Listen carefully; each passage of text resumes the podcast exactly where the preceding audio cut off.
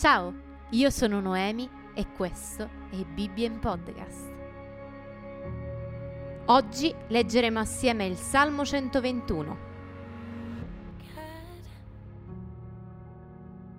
Io alzo gli occhi ai monti, da dove verrà l'aiuto? Il mio aiuto viene dall'Eterno, che ha fatto i cieli e la terra. Egli non permetterà che il tuo piede vacilli colui che ti protegge non sonnecchierà. Ecco, colui che protegge Israele non sonnecchia e non dorme. L'Eterno è colui che ti protegge. L'Eterno è la tua ombra. Egli è alla tua destra. Di giorno il sole non ti colpirà, né la luna di notte. L'Eterno ti custodirà da ogni male. Egli custodirà la tua vita. L'Eterno custodirà il tuo uscire e il tuo entrare, ora e sempre.